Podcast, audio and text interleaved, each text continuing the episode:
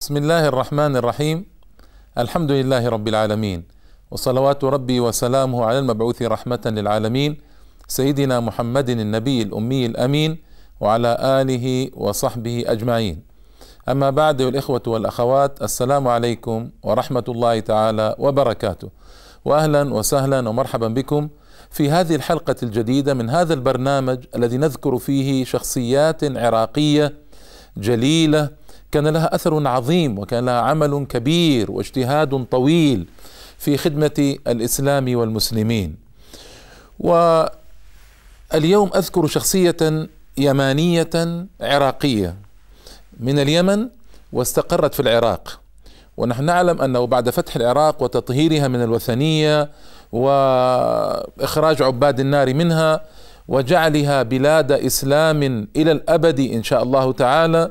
نحن نعلم أن هنالك جماعات كثيرة جدا خرجت من الجزيرة العربية ولتلتحق بركب من سبقها إلى العراق واستقر بها وإلى الشام وإلى المغرب وإلى الأندلس بعد ذلك وإلى آسيا الوسطى اليوم بما يعرف بآسيا الوسطى بلاد ما وراء النهر آنذاك وهكذا.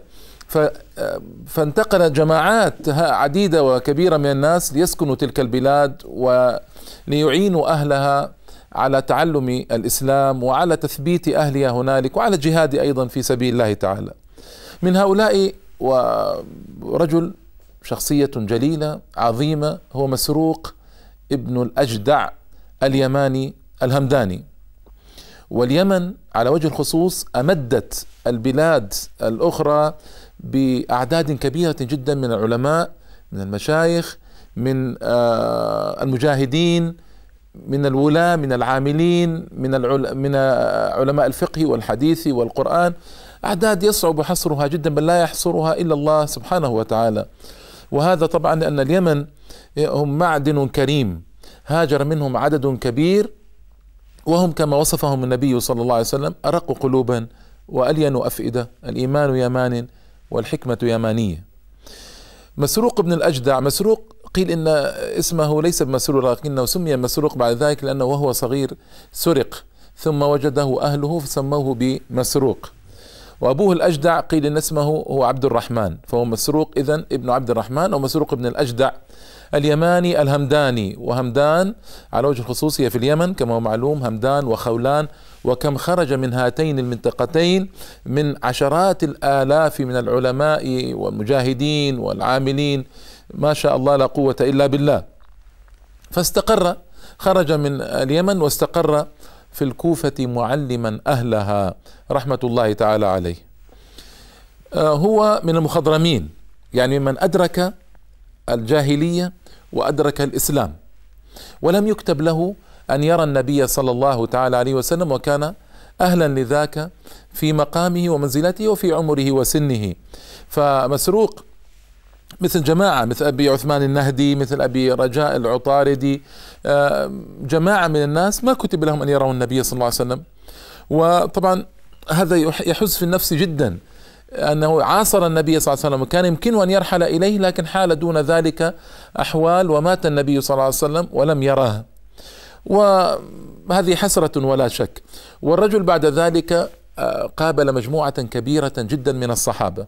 يقول رحمه الله تعالى واصفا الصحابة وعلمهم يقول لقيت سبعين من أصحاب النبي صلى الله تعالى عليه وسلم فما وجدت أعلم بفقه ولا حديث ولا طب ولا شعر من عائشة رضي الله تعالى عنها. يقول هذا وقد رأى الكبار من أصحاب رسول الله صلى الله تعالى عليه وسلم. طبعا هذا يدل على سعة علم عائشة وفقه عائشة رضي الله تعالى عنها. إذا أثنى عليها مسروق هذا الثناء الكبير وقد رأى الكبار من أصحاب رسول الله صلى الله تعالى عليه وسلم. وكان مسروق أيضا من ضمن الثمانية من التابعين. هنالك ثمانية من التابعين عدوا من الزهاد الكبار الزهاد العظماء. مسروق ابن الأجدع الحسن البصري عامر بن عبد الله بن قيس وأيضا مجموعة مثل أبي إدريس الخولاني سعيد بن المسيب. مجموعة كبيرة من التابعين ثمانية عدهم رؤوس التابعين في الزهد والعمل والإخلاص رضي الله تعالى عنهم. كان منهم مسروق بن الأجدع اليماني. وسآتي إن شاء الله تعالى على ذكر بعضهم مثل حسن البصري. مجموعة سآتي عليها إن شاء الله تعالى في بعض الحلقات القادمة بإذنه جل جلاله. وكان مسروق هذا عابدا عاملا زاهدا. أما العبادة فكان شيئا عجيبا. ويقول ما آسى على شيء إلا أن أعفر وجهي في التراب. يعني ما عاد يبقى شيء يأسى عليه إلا أنه لا حيل بينه وبين أن يعفر وجهه بالتراب يعني إذا مات وكان يحب أن يسجد السجود الطويل ويحب أن يخضع لله تعالى بعبادة طويلة. وكان هذا دأبه. لذلك كان كان يتعبد ويسجد قسما كبيرا من الليل ويطيل الصلاة حتى تتورم قدماه.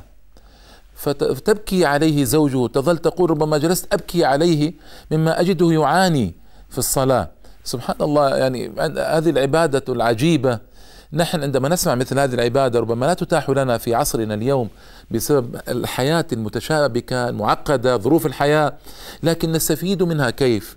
يعني يستفيد منها الإنسان منا الذي يعني يقتصر على الصلوات ربما كان متهاونا في الفرائض والعياذ بالله يعني يقدم على فرائض يستحي من نفسه عندما يسمع مثل هذه العبادة. إذا كان يقتصر على الفرائض يأتي بشيء من السنن يوتر يصلي الضحى يحافظ على بعض السنن. يعني هذه هي الفائدة الكبرى في تعريفنا بعبادة هؤلاء. لأن بعض الناس يقول يا أخي إيش هذا يصلي طوال الليل؟ أو يعني قسما كبيرا من الليل. ما عنده عمل ما عنده وظيفة مثلنا اليوم نحن بحاجة إلى وظائف عندنا نحتاج إلى النوم مبكر. حتى نستيقظ مبكرين عندنا وظيفة عندنا عمل طوال النهار والليل. هذه الأمثلة ليست معروضة للاتباع الكامل. فهذا شبه متعذر في عالمنا اليوم. إنما هي معروضة لشيء من الاقتداء والاتساء حتى تظل تتفكروا فيها وتتابعوها على شيء من عملها. هذا هو غاية ما يراد من عرض مثل هذه الأمثلة. ومن تيسر له من ممن وسع الله عليه أو ممن تقاعد وأراد أن يقدم على مثل هذه العبادة فهذا دليل رائع يدله على مثل هذه العبادة الجليلة. ويعني الرجل عملاق في قضايا التعبد الطويل والزهد. وقلت لكم هو أحد الزهاد الثمانية من التابعين. ونقول أحد الزهاد الثمانية من التابعين. تابعون كان فيهم مئات الآلاف تابعون هؤلاء مئات الآلاف. ربما كانوا أكثر من ذلك. الذين رأوا الصحابة وعاشوا معهم وعاشروهم رضي الله تعالى عنهم. ربما وصلوا أكثر من مليون. أكثر يعني ما هو ربما. فعندما تقول إن ثمانية وصلوا إلى رؤوس العمل والزهد والصلاح أو كانوا رؤوس العمل والزهد والصلاح تتحدث عن شيء جليل إذن. وهكذا كان مسروق رحمه الله تعالى. وكان يتدبر القرآن على وجه جليل. فمثلا كان يقول آه، فلا أقسم بالنفس اللوامة. عند هذه الآية يتوقف ماذا يقول؟ يقول لو أتاني آت من ربي وأخبرني أنه سيعذبني. يعني أن الله تعالى سيدخله النار يوم القيامة للعذاب. يقول لما انقطعت عن الاجتهاد في العبادة لماذا؟ قال حتى لا ألوم نفسي إذا دخلت النار يعني أنا قدمت كل ما عندي. لأن لأن جماعات من الناس آه، إذا دخلوا النار يوم القيامة سيقبلون على لوم أنفسهم على لوم أنفسهم. ف ولماذا يقول ما لا نجتهد ونعمل حتى لا نلوم أنفسنا؟ إذا والعياذ بالله نسأل الله أن يعافينا وإياكم من النار إذا دخل الإنسان إلى النار. هكذا نظرته طبعا هذا من تواضعه الشديد. وإلا فهو رأس من رؤوس المسلمين رحمة الله تعالى عليه. وإمام من أئمتهم يعني هو علم القرآن وأيضا علم الحديث. لأن قد روى له الإمام البخاري والإمام مسلم وأبو داود والترمذي والنسائي وابن ماجه كل هؤلاء الأئمة وغيرهم الإمام أحمد في مسنده رووا له وأخرجوا له الأحاديث الكثيرة فعندما يقول هذا لا شك أنه متواضع رحمة الله تعالى عليه لكن هذا كان آه، غاية في رقة الشعور والعاطفة مسروق من الأجدع اليماني. أيضا يقول من أراد أن يعلم علم الأولين والآخرين ويعرف حال الدنيا والآخرة فليقرأ سورة الواقعة. شيء عجيب. كيف؟ لأن سورة الواقع الإخوة والأخوات في الحقيقة فيها آيات عجيبات وفيها قوة كبيرة جدا على الآذان والقلوب والأسماع وفيها تفصيل لحال أهل الآخرة ومراتبهم وأهل الجنة وأهل النار وأحوال الدنيا. فيها تفصيل على قصرها سورة جليلة وجليلة جدا. على قصرها فيها تفصيل طويل تفصيل طويل هذه الأحوال. وطبعا هذا موجه لمن؟ لمن يتدبر القرآن يقرأ بتدبر وروية. وإلا كم مرة قرأنا سورة الواقعة يعني هناك كثير من المسلمين يقرأ سورة الواقعة ولا يكاد يتوقف عند هذه المعاني. عندما يقول الله تبارك وتعالى ثلة من الأولين وقليل من الآخرين. تنظر لنفسك أنت أين أنت؟ هل أنت من الأولين من الآخرين؟ هل أنت من القليل؟ هل وصلت بعملك إلى أن تكون من السابقين؟ أو أنك ستكون من أصحاب اليمين؟ أو العياذ بالله يخشى عليك أن تكون من الهالكين الضالين. هكذا الإنسان يفكر عندما يقرأ سورة الواقعة. على سبيل المثال ويسرح في أودية آيات هذه السورة الجليلة. العظيمة. وهكذا القرآن كان يفعل فعله في السلف الأول رضي الله تعالى عنه. ومصيبتنا اليوم في الحقيقة أننا نحن نقرأ ولا نكاد نتدبر. لا نكاد نتدبر ما نقرأه. ما نكاد نشعر بأننا فعلا يعني نقرأ بتدبر. واستفاد من القرآن أيضا عندما آه، قيل له أبطأت عن علي ومشاهده. رضي الله عن علي. ومن مثل علي؟ يعني لكن يقول أبطأت عن علي ومشاهده. ف يعني ما شاركت مع علي في القتال ما دخلت معه في آه، الفتن التي جرت. فاسمعوا ماذا قال. كان عاقلا رضي الله تعالى عنه كما قلت لكم إضافة إلى كونه يمانيا واليمن موطن الحكمة والعقل لكن أيضا كان عاقلا من حيث تدبره من حيث تدبره لكتاب الله تعالى. يقول أرأيتم لو كنتم بين الصفين في القتال؟ واستعددتم للقتال. فنزل ملك كريم قال لكم إن الله يقول لكم ولا تقتلوا أنفسكم إن الله كان بكم رحيما. أكان ذلك حاجزا لكم عن القتال؟ قالوا اللهم نعم. ملك كريم نزل وقال لنا هذا. قال فإنها والله نزل بها ملك كريم وهي في كتاب الله تعالى محكمة لم ينسخها شيء. محكمة لم ينسخها شيء. إن ولا تقتلوا أنفسكم. إن الله كان بكم رحيما. وبهذا المنطق كان جماعات من السلف يبتعدون عن الفتن ولم يخوضوا فيها. مع أن بعضهم كان يعلم أن علي رضي الله تعالى عنه ومن معه كانوا آه، كانوا الفئة التي على الحق. لكن ما كانوا يريدون أن يدخلوا في الفتن والمعارك التي جرت بين الصدر الأول رضي الله تعالى عنهم. وكان على زهده وفقره كان تأتي إليه الأموال الكبيرة من من الوالي هدية فلا يقبلها. خالد بن عبد الله بن أسيد كان أمير البصرة فأرسل إليه مرة ثلاثين ألف درهم هدية فلم يقبلها على شدة حاجته. رحمة الله تعالى عليه. كان محتاجا جدا فلم يقبلها. أولا لأن مال الولاة ومال الولاة كانوا يتحرجون عنه السلف كانوا يتحرجون عنه وثانيا العزة والترفع وثالثا الرضا والقناعة. ما أجمل هذا. لأن القناعة أنا ما أستطيع أن أتحدث عن القناعة والرضا لأن, لأن هذا يتحدث عن الذي لا يكاد يجد ويصبر ويقنع.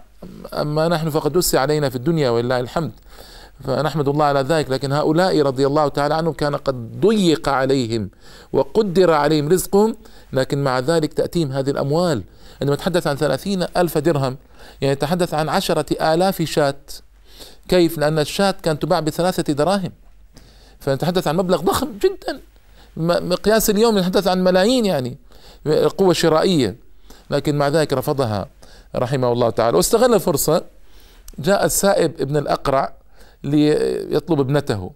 فاشترط لنفسه هو غير المهر أن يزوجها بعشرة آلاف درهم ينفقها في المجاهدين والمساكين. انظروا كيف يعني سبحان الله العظيم يعني كان ذكيا.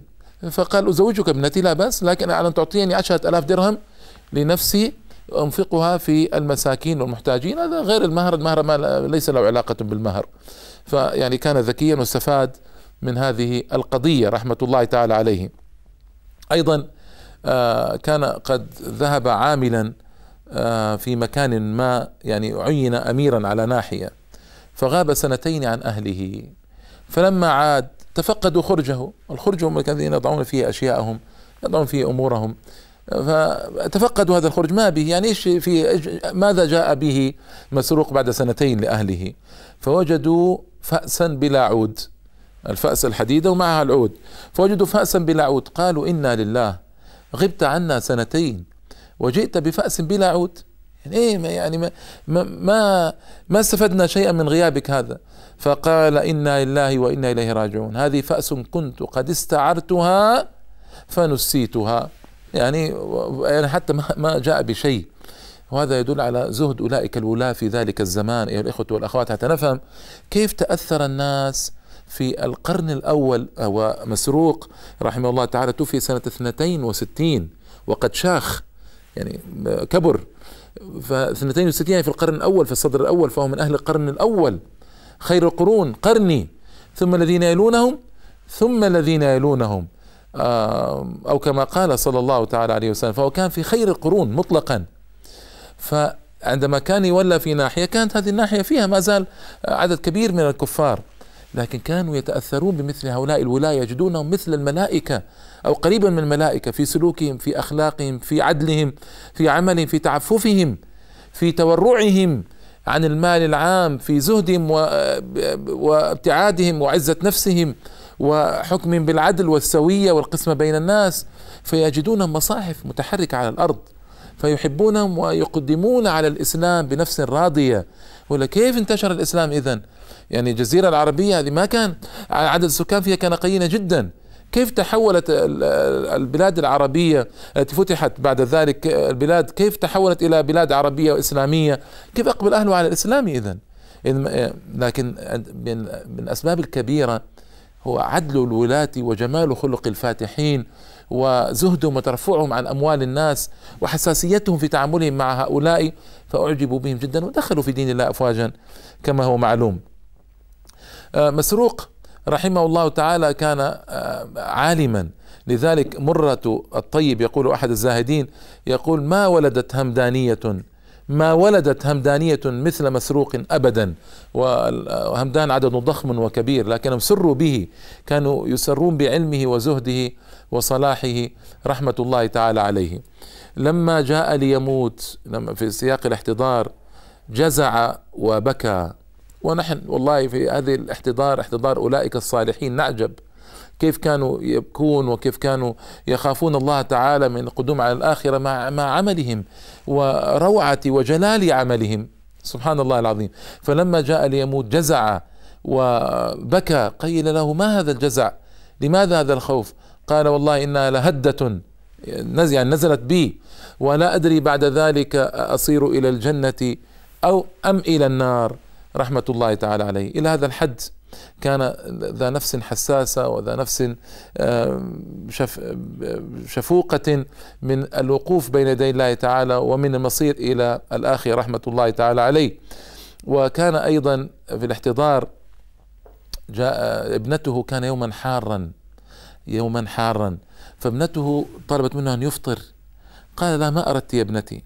قالت ما أردت إلا رفق بك. أن تكون بنفسك رفيقا. واليوم حار وأنت صائم واحتضار وأمر صعب وحالة صعبة.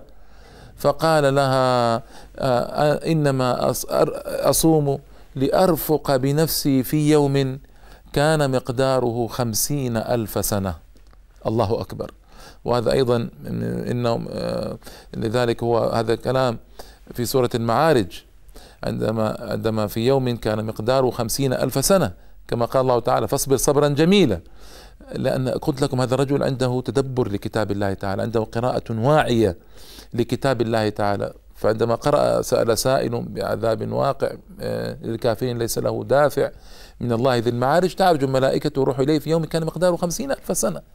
فاصبر صبرا جميلا. هذا اليوم أخبرنا عنه رسولنا الأعظم صلى الله عليه وسلم كيف أن الناس مجموع مجموعون في عرصات القيامة والشمس تدنو من العباد مقدار ميل ويمل الناس من طول الوقوف. تخيلوا يوم كان مقداره خمسين ألف سنة والناس واقفون و ويتمنون أن لو يقضي الله تعالى بينهم ولو إلى النار. يظنون أن النار أرحم مما هم فيه هنالك فئات من الناس في ظل عرش الرحمن يوم القيامة. يمر عليهم هذا اليوم تصوروا هذا حديث صحيح عن رسول الله صلى الله عليه وسلم. يمر عليهم هذا اليوم ذو الخمسين ألف سنة يمر عليهم كما بين صلاة ظهر إلى صلاة عصر. الله أكبر. وهم في ظل عرش الرحمن لا يدرون ما الناس فيه. وهم سبعة أصناف التي الذين ذكروا في حديث رسول الله صلى الله عليه وسلم ومعروفون هؤلاء الأصناف. السبعة جعل الله تعالى وإياكم منهم. فإذا مسروق يقول أرفق بنفسي وأعدها ليوم كان مقداره خمسين ألف سنة. هكذا كانت حساسيتهم رضي الله تعالى عنهم. ولسائل أن يقول الآن لماذا هذه القسوة على النفس التي كانوا عليها؟ كان كثير من السلف يقسو على نفسه ويشتد رضي الله تعالى عنهم. وأقول إنهم كانوا أمثالا مضروبة. وكان القرن الأول كان قرنا عجيبا. كانوا يعني مع سواء كانوا صحابة أو تابعين أو تابعي التابعين من القرن الثاني كانوا يرون أنهم قريبو العهد بالنبوة مشكاة النبوة وقريبو العهد بالصحابة العظام الأوائل وبعز الإسلام ومجد الإسلام وعظمة الإسلام فكانوا يرون مسؤولية عظيمة عليهم. فكانوا قدوات رائعة وكانوا يحرصون على أن يكونوا كذلك للناس أجمعين. وكانت نفوسهم جليلة قريبة. وهذا مصداق حديث, مصداق حديث رسول الله صلى الله عليه وسلم خير الناس قرني. ثم الذين يلون ثم الذين يلونهم. وفي التدبر والتفكر وقراءة التاريخ لا نكاد نجد أمثلة كثيرة بعد القرون الثلاثة الأولى على هذا الوجه من التعبد والزهد. هذا مسروق ابن الأجدع اليماني الذي شرفت به أرض العراق خارجا من اليمن مستقرا في الكوفة جائلا في أرض العراق معلما الناس وعاملا بالإسلام ومعظما لشعائر الدين وهو الزاهد الورع المتبتل العالم بكتاب الله والعالم بحديث رسول الله صلى الله تعالى عليه وسلم. توفي سنة اثنتين وستين وقد شاخ وكبر رحمه الله تعالى وعلى درجته في عليين وألحقنا به على أحسن حال. إنه ولي ذلك والقادر عليه. وإلى اللقاء والإخوة والأخوات مع شخصية أخرى عراقية.